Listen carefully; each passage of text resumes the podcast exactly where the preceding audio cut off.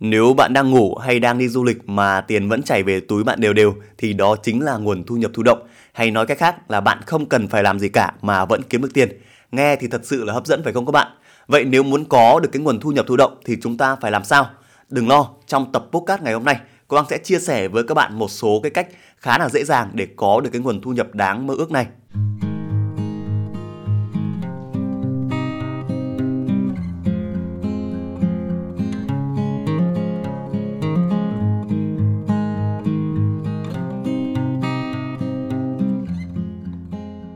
Đầu tiên thì chúng ta sẽ phải phân biệt giữa hai cái loại thu nhập phổ biến đó là thu nhập chủ động và thu nhập thụ động thì chúng sẽ khác gì nhau. Quang sẽ lấy cho các bạn một cái ví dụ. Nếu bạn đi làm công ăn lương, cuối tháng bạn nhận được một cái số tiền tương ứng với công sức mà bạn bỏ ra thì đó gọi là thu nhập chủ động. Cái loại thu nhập này thì bạn sẽ được tính lương vào những cái ngày mà bạn đi làm.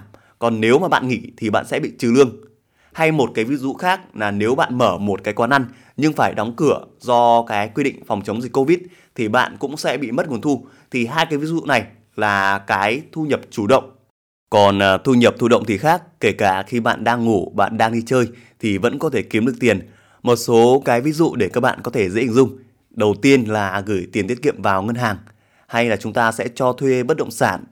Tiếp theo là chúng ta có thể là lựa chọn đầu tư vào vàng, vào trái phiếu, vào cổ phiếu hay như một cái cách đơn giản hơn là chúng ta có thể xây dựng những cái tài sản trên internet ví dụ như là ebook này hay những cái khoa học online. Và đặc biệt với cái cách mà chúng ta có thể là tạo ra những cái kênh mạng xã hội trên YouTube, Facebook, TikTok hay là viết blog để chia sẻ kiến thức thì với những cái cách này tiền sẽ chảy về túi của các bạn đều đều mỗi ngày. Hoặc là các bạn có thể là có được một cái khoản lợi nhuận rất là lớn khi mà bạn bán chúng đi còn bây giờ thì Quang sẽ chia sẻ với các bạn một số những cái cách để có thể tạo ra được cái nguồn thu nhập thụ động dễ nhất. Thì đầu tiên là gửi tiền tiết kiệm thì đây là cái lựa chọn của rất nhiều người bởi nó an toàn và dễ thực hiện. Chỉ cần có một cái khoản tiền dư giả là các bạn có thể đem gửi chúng vào ngân hàng. Thường thì lãi suất sẽ tầm 6 đến 8% một năm. Cái cách này thì lợi nhuận không lớn và nó còn gặp phải một cái vấn đề là nếu cái mức lạm phát nhiều hơn số tiền lãi mà bạn nhận được, thì thực ra là bạn đang mất tiền đi chứ không phải là kiếm được tiền. Vậy nên đây không phải là cái cách mà Quang lựa chọn để tạo ra thu nhập thụ động. Nó chỉ phù hợp với những người không biết tới bất cứ những cái cách nào bên dưới mà thôi. Quang chỉ gửi tiền tiết kiệm với cái khoản mà để là dự phòng dành cho những cái trường hợp mà ốm đau bệnh tật thì Quang bỏ vào ngân hàng để có thể là nó sinh sôi ra một ít lãi thì Quang coi đó là một khoản dự phòng hơn là một cái khoản đầu tư để kiếm ra được cái thu nhập thụ động. Cái cách thứ hai là chúng ta có thể xây dựng những cái kênh YouTube, TikTok hay là Facebook thì việc mà tạo dựng những cái kênh này hiện nay cực kỳ là đơn giản. Bạn chỉ cần có một cái điện thoại là bạn có thể bắt đầu được rồi. Rất nhiều vlogger nổi tiếng cũng đã bắt đầu quay clip chỉ với một cái điện thoại. Có thể kể đến những cái tên quen thuộc như là Sang Vlog này, Bà Tân Vlog hay Lộc Phụ Hồ. Họ có thể kiếm tiền bằng rất nhiều cách khác nhau, nhưng Quang chắc chắn rằng tiền sẽ đang chảy về túi của họ đều đều, kể cả khi họ đang ngủ, họ đang đi chơi. Thì đây thực sự là một cách rất là tốt để chúng ta bắt đầu tạo dựng được cái nguồn thu nhập nếu mà không có vốn lớn và cái việc mà làm nó cũng không quá khó. Quang cũng có một vài kênh YouTube có thể kiếm được tiền. Ví dụ như cái kênh là Tương lai tiền tệ hay là cái kênh YouTube là Quang Crypto thì các bạn có thể tham khảo để biết thêm được cái cách mà có thể kiếm được tiền từ những cái kênh này. Cái cách tiếp theo là viết blog thì đây chính là cái phương pháp đã giúp cho Quang thực hiện được mục tiêu tự do tài chính trước tuổi 30. Vậy tại sao Quang lại chọn viết blog chứ không phải là những cái phương thức kiếm tiền khác? Bởi thế mạnh của Quang là viết vì dù sao mình cũng là sinh viên báo chí. Cùng với đó khi xây dựng một trang blog thì chúng ta sẽ thực sự là được sở hữu nó, có thể tùy biến tất cả những cái gì mà chúng ta muốn. Còn với những cái nền tảng mạng xã hội thì chúng ta đang chơi trên sân chơi của người khác. Facebook hay là TikTok hay là YouTube có thể tự do thay đổi cái luật chơi mà chẳng cần phải xin phép ý kiến chúng ta.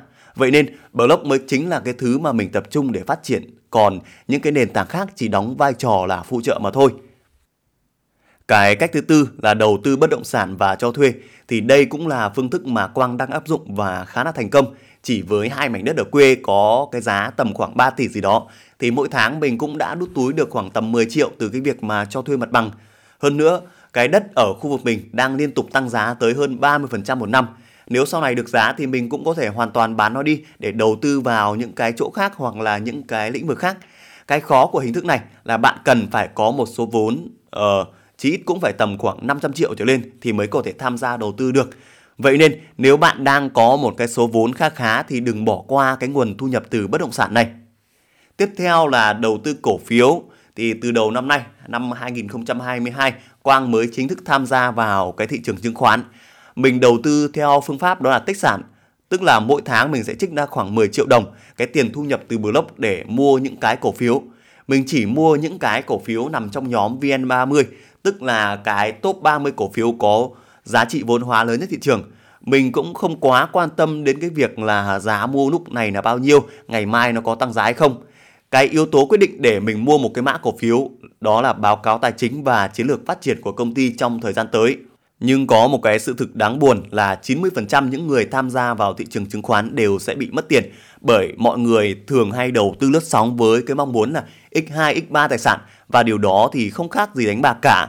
Nếu mà các bạn có hứng thú với thị trường chứng khoán thì các bạn có thể tham khảo thêm ở cái blog của mình đó là tương lai tiền tệ.com Ngoài ra thì cũng có một số cách khác để các bạn có thể tham khảo.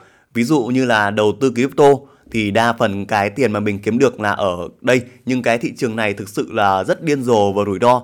Nên thời điểm hiện tại thì Quang chỉ còn giữ khoảng 10% tài sản ở trong cái thị trường này mà thôi. Một cái kênh khác đó là đầu tư vàng. Nhưng đối với Quang thì Quang sẽ coi đây là một cái kênh dự phòng hơn là một kênh đầu tư. Bởi thường thì vàng sẽ tăng giá nhưng sẽ tăng giá không nhiều qua từng năm nhưng nó có một điểm mạnh là rất dễ bán.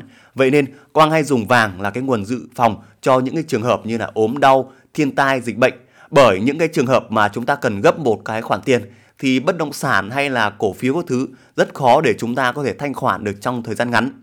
Còn nếu mà bạn có kỹ năng về viết lách thì các bạn có thể nghiên cứu tới việc là chúng ta viết ebook.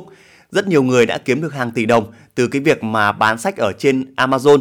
Nhưng mà đáng tiếc thì Quang lại chưa được trải nghiệm cái hình thức này.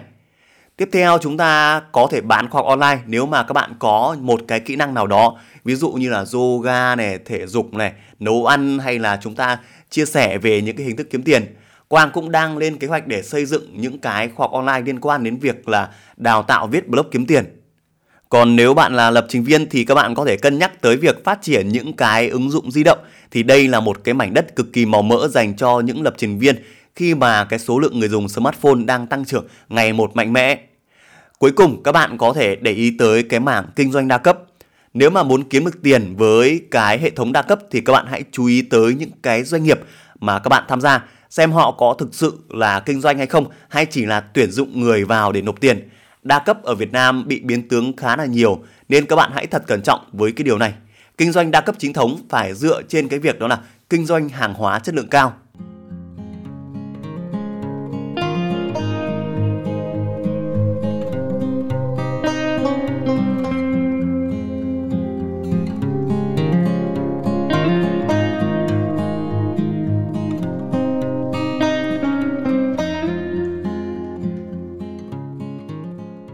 thu nhập thụ động hay là thế, nhưng các bạn phải lưu ý rằng thu nhập thụ động không phải là vĩnh viễn.